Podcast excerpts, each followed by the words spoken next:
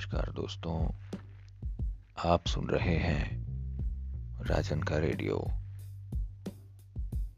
मैं राजन बठेजा हूँ और आज जो कहानी मैं आपको सुनाने जा रहा हूँ, वो लिखी है मुंशी प्रेमचंद जी ने और जिसका शीर्षक है एक्ट्रेस। कहानी इस प्रकार है। रंगमंच का पर्दा गिर गया।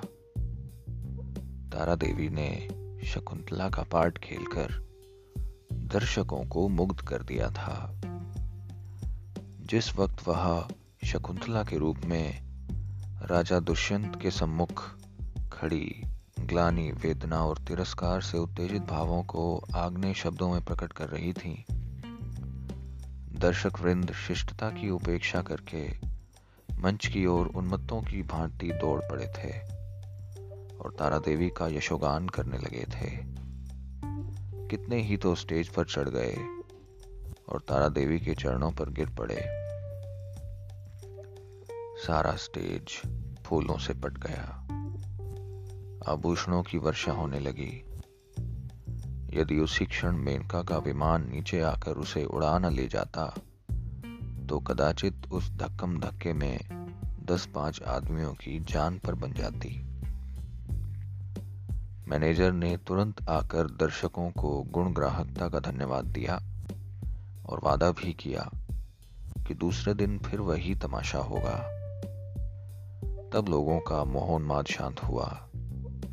मगर एक युवक उस वक्त भी मंच पर खड़ा रहा। लंबे कद का था, तेजस्वी मुद्रा, कुंदन का सा रंग, देवताओं का सा स्वरूप घटी हुई देह मुख से एक ज्योति सी प्रस्फुटित हो रही थी। कोई राजकुमार मालूम होता था। सब सारे दर्शकगण जब बाहर निकल गए, उसने मैनेजर से पूछा, क्या मैं तारा देवी से एक क्षण के लिए मिल सकता हूँ? मैनेजर ने उपेक्षा के भाव से कहा, हमारे यहाँ ऐसा नियम नहीं है।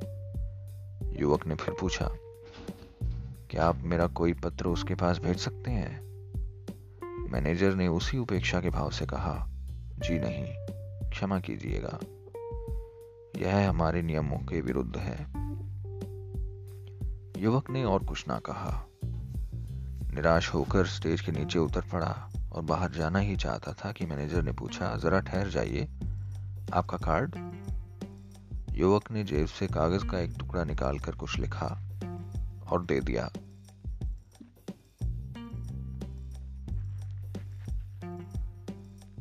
मैनेजर ने